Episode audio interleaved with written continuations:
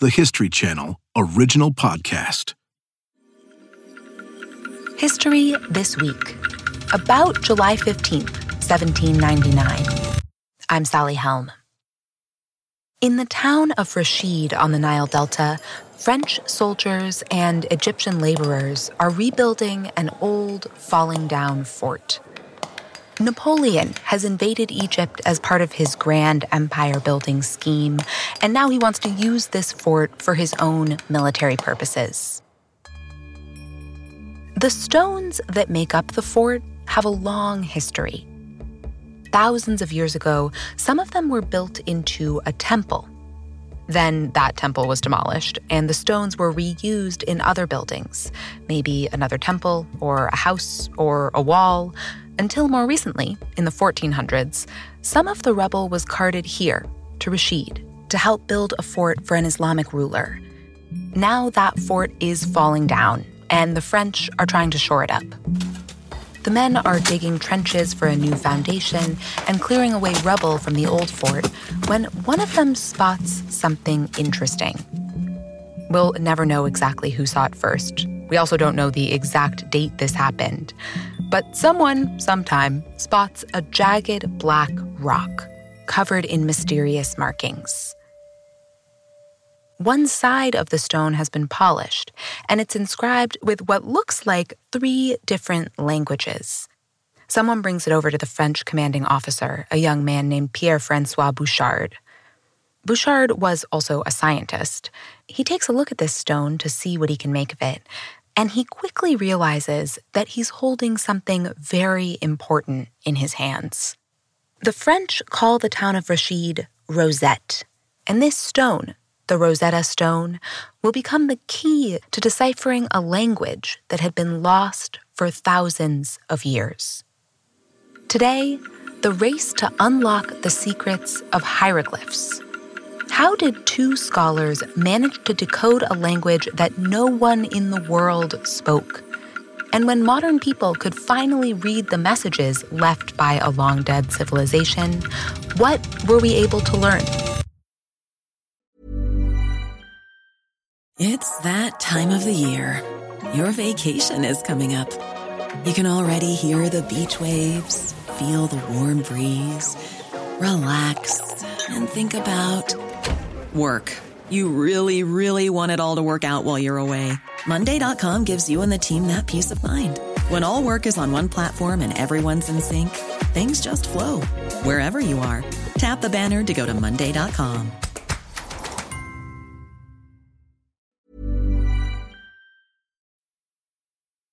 If you'd been walking around Egypt in 1799, you would have seen all around you statues and temples and monuments. Every surface covered with these mysterious drawings.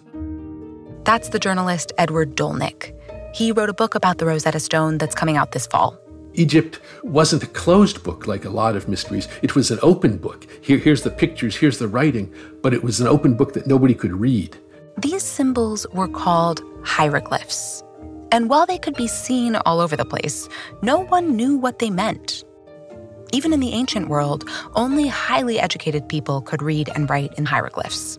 And over the centuries, the knowledge had been completely lost. Scholars had tried to figure it out, but only in the most frustrating pound your head against the wall kind of way.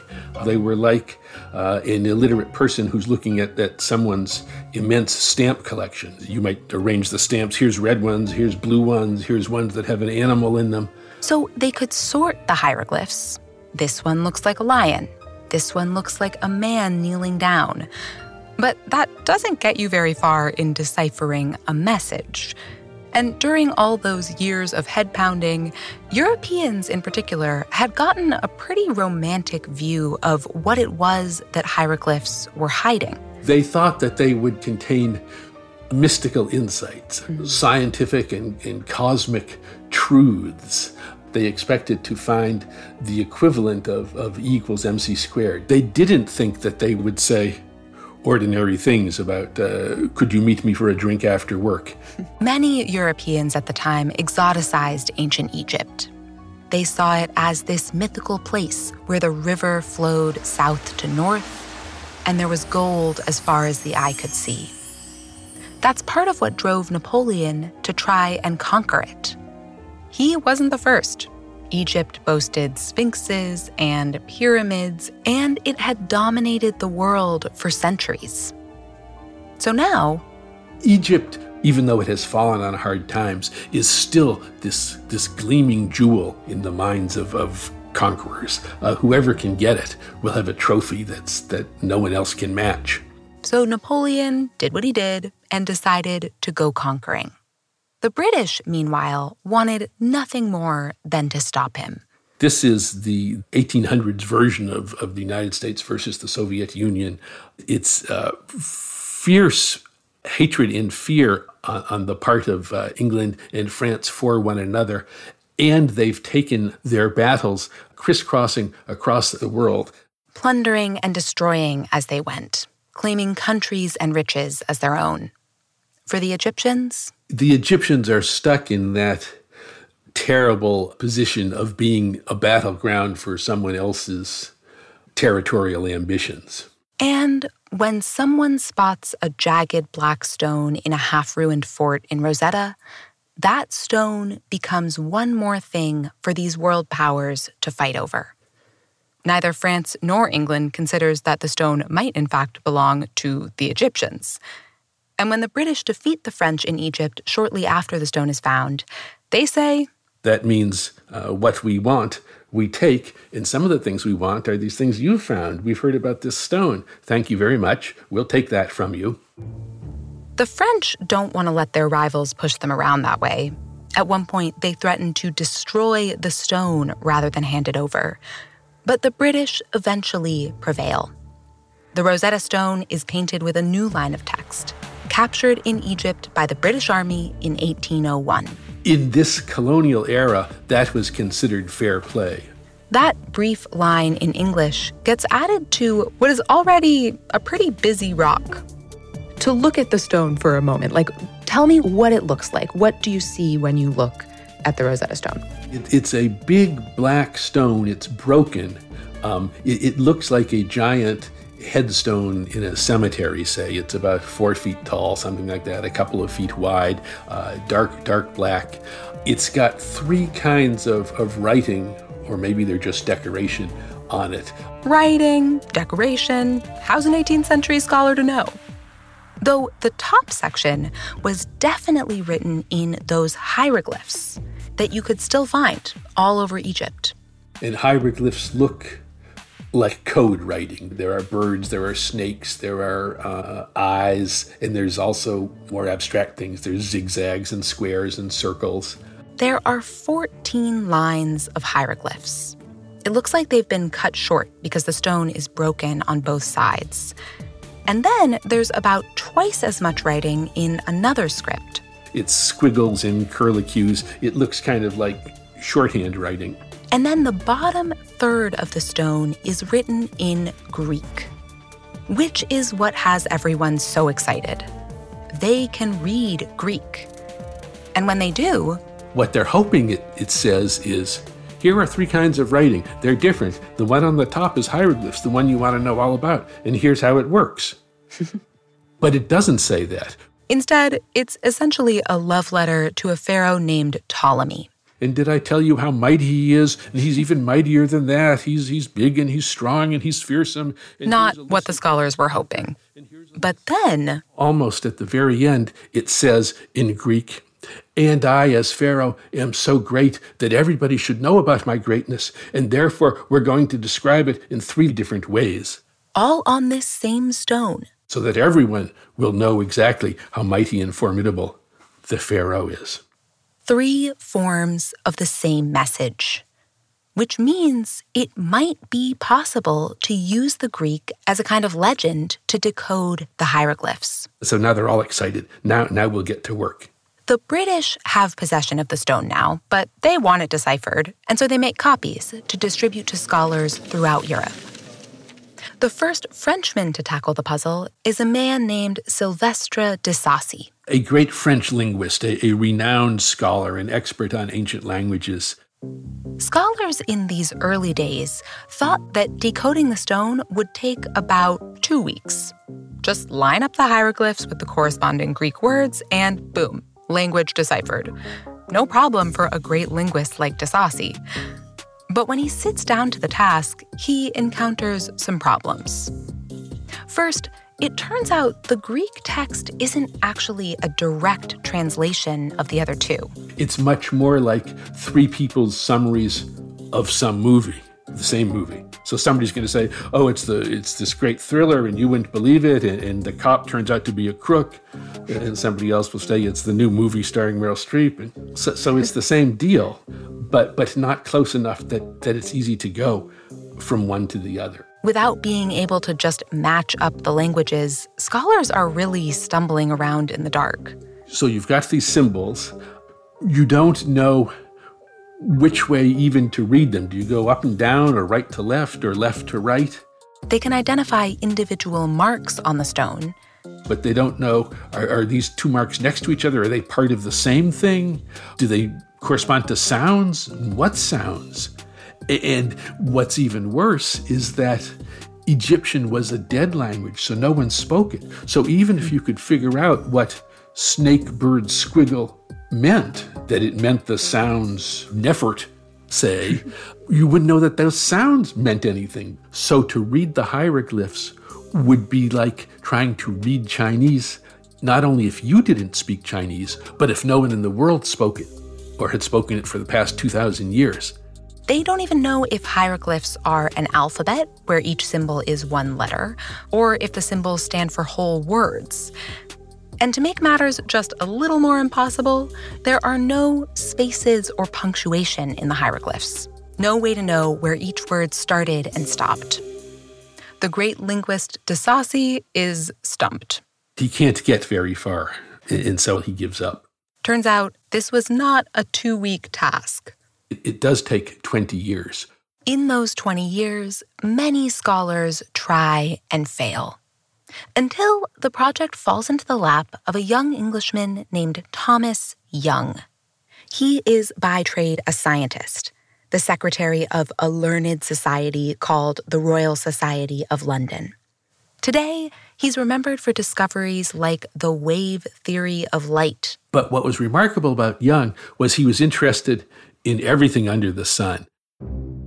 Consequently, Young also figured out how the human eye focuses on objects at different distances. He created a rule of thumb for determining what medication dosage a child needs. He found a new way to tune musical instruments. Young hadn't grown up wealthy, but a rich uncle left him an inheritance when he was in college, and he was set for life. He bought himself a country house, and he liked to spend summers there bending his brain on one project or another. And in 1814, he decides to turn his attention to the Rosetta Stone. He is not especially interested in hieroglyphs or Egypt, but somebody tells him, you know, here's a mystery that no one's been able to crack. And he says, Well, I haven't tried it yet. Um, here's a problem too difficult for ordinary run of mortals, just my kind of thing. Young gathers up some copies of the stone's engravings, plus some essays by those ordinary mortals like De Sacy who have tried to decode it and failed. And then he takes a scientific approach. That's his thing pattern recognition and, and endless patience and brain power.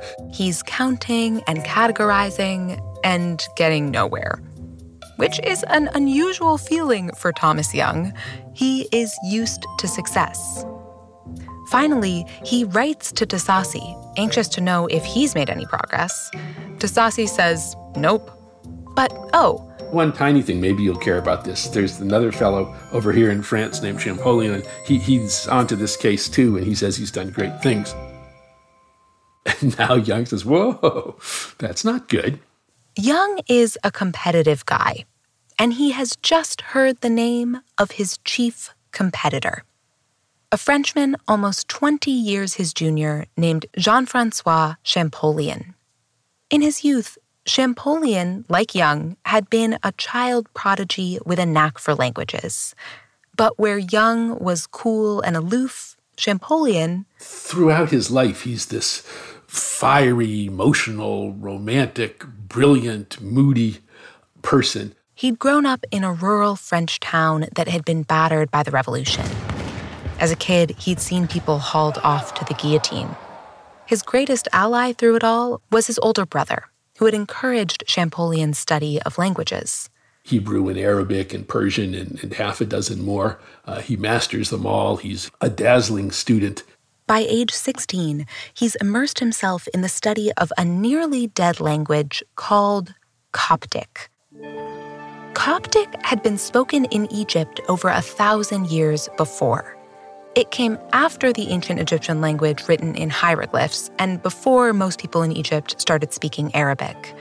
He picks Coptic because, unlike Young, who could care less about Egypt, Champollion he wants to know what's going on in Egypt. He's consumed with the ancient world. And so as a teenager, he throws himself into, into the study of Coptic. He, he writes up a, his diary in Coptic. He says he dreams in Coptic. He, he goes to, to a Coptic church near him in France just to listen to these sounds of this ancient language flow over him. Champollion also harbors a dream that Coptic might be the key to the real Holy Grail, the hieroglyphs.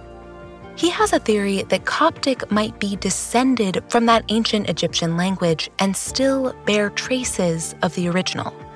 The way French was a descendant of Latin, and you could still hear Latin in some of the words. He figures, well, these languages were spoken in the same place, even by some of the same people. But a lot of scholars thought he was barking up the wrong tree. That Coptic, which was mostly written using the Greek alphabet, came from Greek, not ancient Egyptian. But Champollion is convinced and determined. And he decides to turn to the greatest puzzle of them all the Rosetta Stone. Champollion is working from a copy of the stone, and in November of 1814, he decides he could use a better version. So he writes a letter to the Royal Society of London. I'm working away at deciphering the Rosetta Stone, but I need a better copy of it. Could you send me one? And who should happen to be the current secretary of that society but Thomas Young? Well, Young's not in charge of sending out copies. Champollion has mailed his letter to the wrong place. So now it seems that everywhere Young turns, he's hearing that there's this rival, this fellow Champollion, who's after the same deciphering mystery that he's after.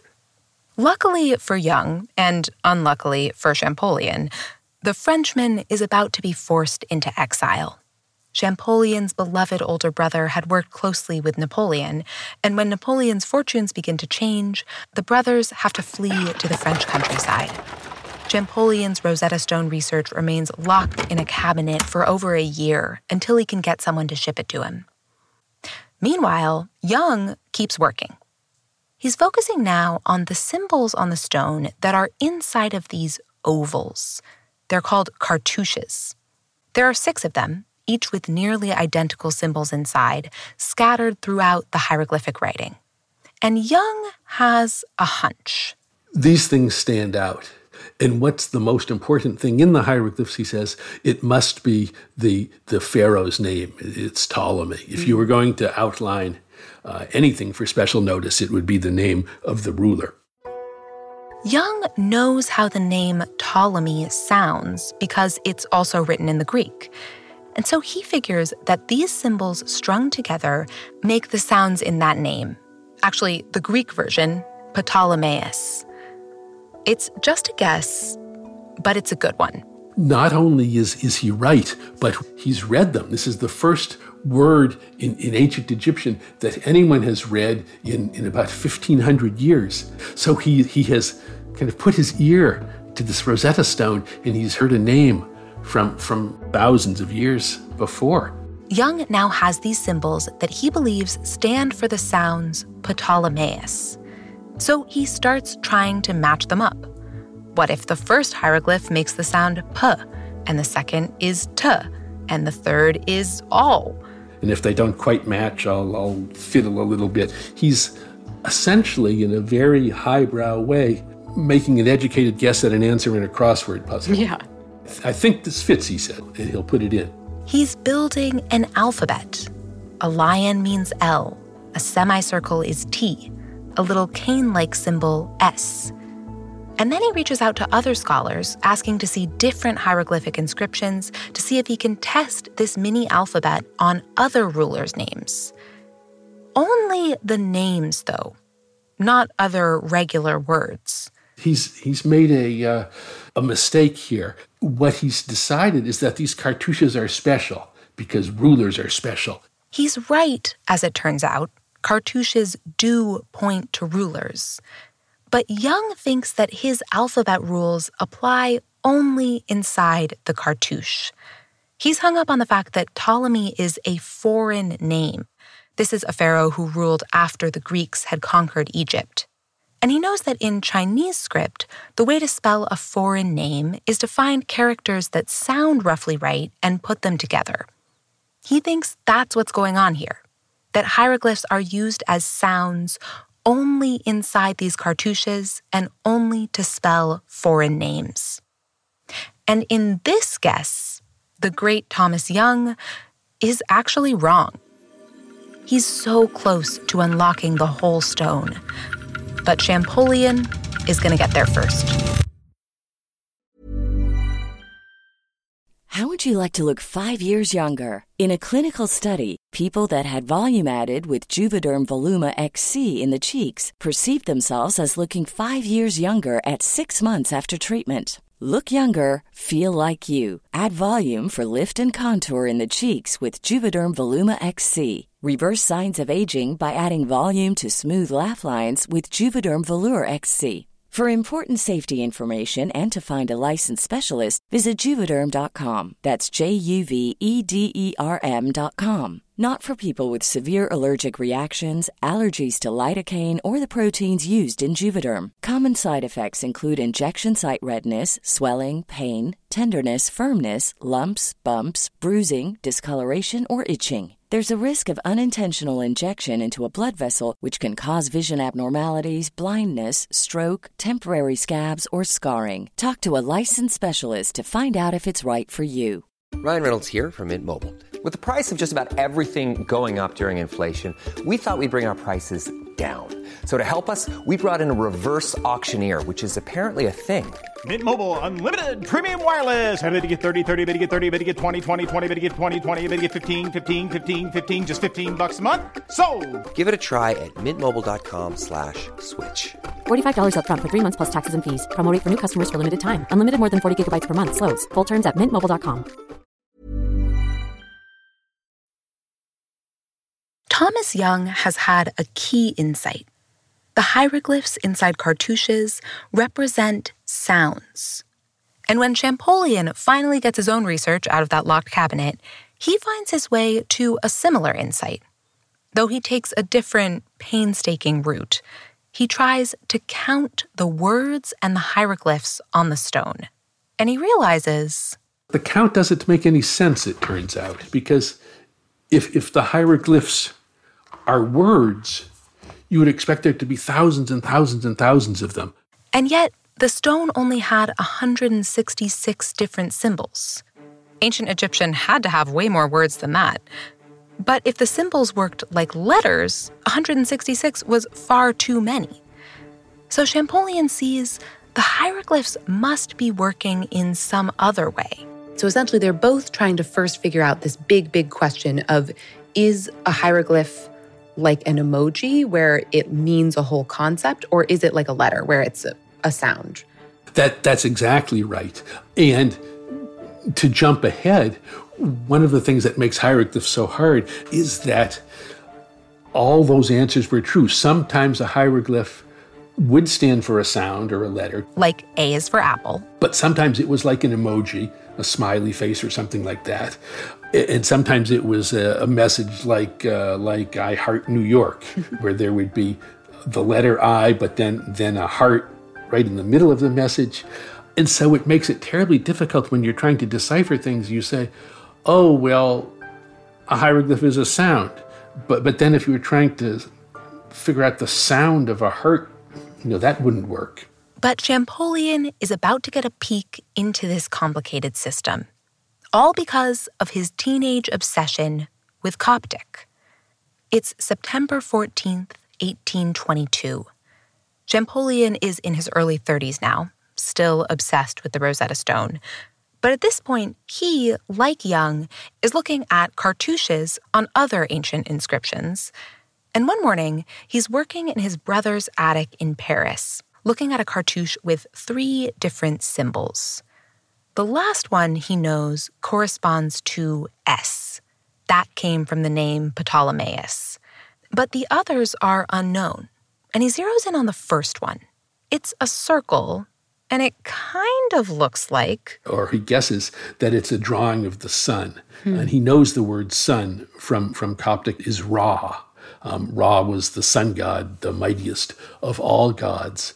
It's kind of crazy because I've looked at it. It it kind of looks like a sun, but it just looks like a circle. Like that feels like a flash of brilliance that he has. Yes, it, it, it's it's a, a flash of genius or a lucky guess or, or a, a complete fluke. But Champollion thinks what if that little sun is pronounced Ra in ancient Egyptian, like it is in the Coptic? Then in the cartouche, he has Ra something S. Ra, uh, and that's as far as he gets. And he says, if only I could look at a list of pharaohs. Luckily, he finds one ancient scholars had gone to Egypt and asked priests for the names of their past rulers. So Champollion looks at one of those lists, going down the list, scanning for is there a name of a pharaoh that starts with Ra and ends with S? Ra, Ra, Ra. And he finds Ramses. There, there was such a pharaoh. Ramses had ruled Egypt long before the Greeks arrived. If these symbols spelled his name, that would mean Egyptians had been using hieroglyphs all along to spell all names, not just foreign ones like Young had thought. And it meant that within the same name, some hieroglyphs could stand for symbols, like Ra, the sun, and others could stand for sounds, like that final S. And then Champollion hears something else another echo of the Coptic. Tucked within the name Ramses, Champollion recognizes a Coptic word, mise. It means birth.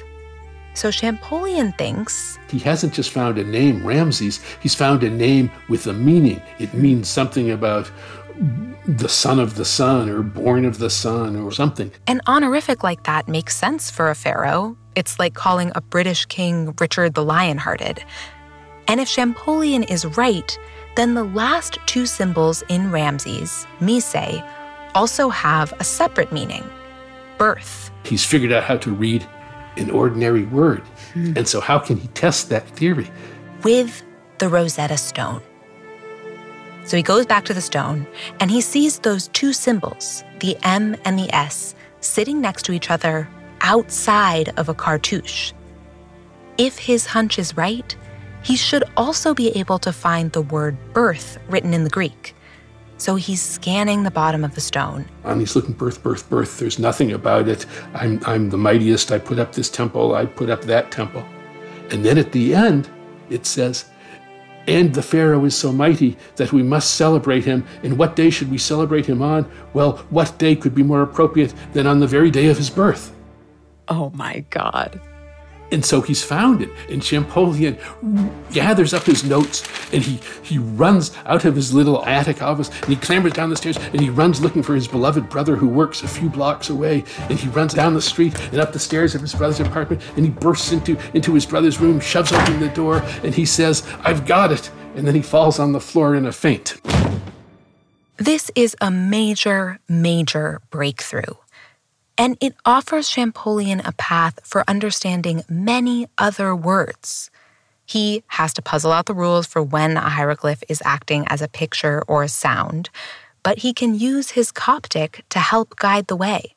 So Champollion, who was as far as could be from a second grader in intellectual uh, range and power, nonetheless is stuck at that same struggle of, of learning to read, where you take yourself by surprise when you're just sounding out words. You, you say, uh, the man uh, patted the, d, the, d, the, uh, the, the, the dog.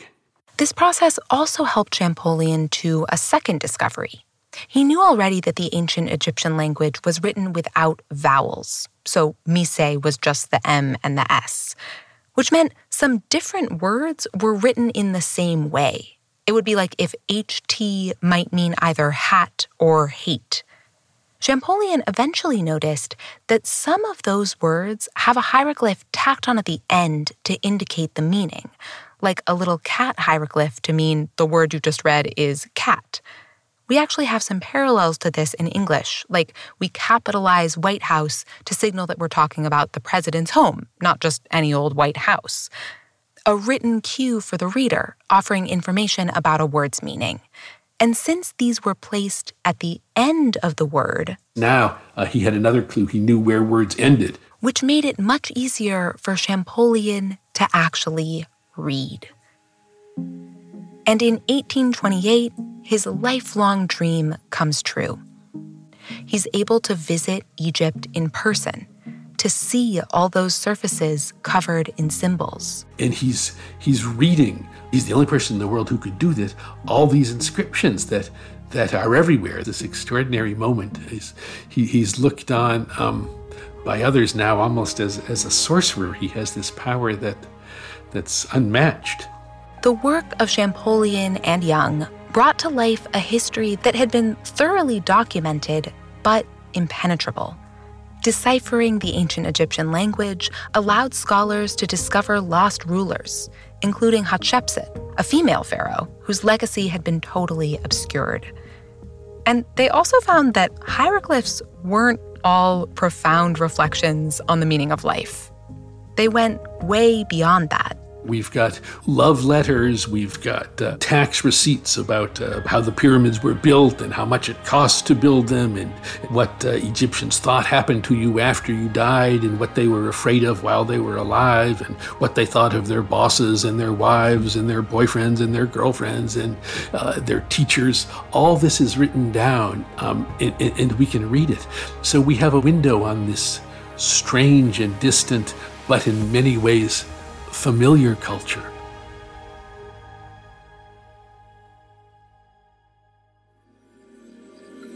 Thanks for listening to History This Week.